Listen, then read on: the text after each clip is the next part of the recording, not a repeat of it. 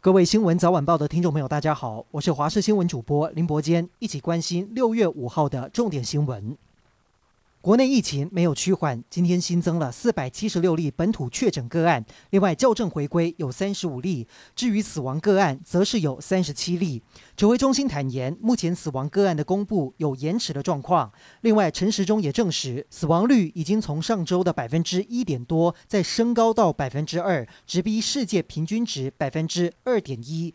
国内胸腔科医师指出，这个数字实在不光彩，并且预言死亡率还会持续攀升，因为台湾的快筛和 PCR 检验速度都太慢。另外，今天新增的死亡个案中，有一名三十多岁的年轻男性，还没有被查出有慢性病史。医师认为，以目前两百二十五例死亡个案来看，有逐渐年轻化的趋势。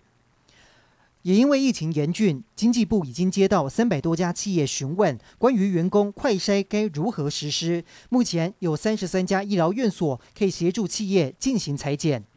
至于美国的新冠疫苗何时来台，指挥官陈时中强调很有把握可以拿到。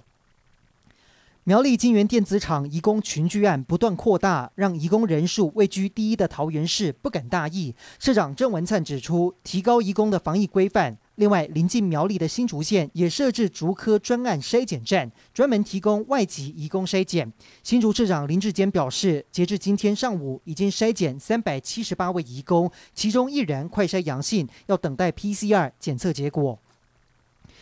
南部疫情今天一口气增加四例的屏东，他们源头都有万华活动史，因为移动造成家族群聚感染。另外，高雄新增的三例也都是家庭群聚感染，其中一条传播链的感染源还在调查。而嘉义县的三例同样是家庭群聚，是水上乡确诊个案再扩大感染。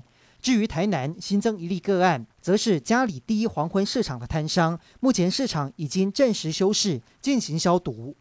纾困四点零方案昨天正式上路，民众刷步子，陆续收到款项。有人开心在脸书上面分享，不过也有自营业者因为没有在职业工会投保，因此领不到相关补贴。部分的工时劳工原本收入就相对低，不稳定，这一次又落到纾困三不管地带。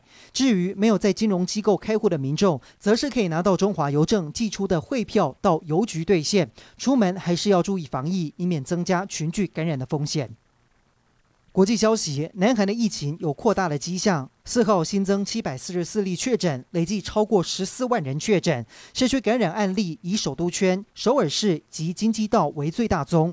另外，美国提供一百零一万人份的娇生疫苗，今天凌晨零时四十分左右，由南韩军机运抵南韩。这批疫苗从一号起已开放三十岁以上预备役、民防队员以及国防外交相关人员，共三百七十四万人预约接种。以上就是这一节的新闻内容，感谢您的收听，我们下次再会。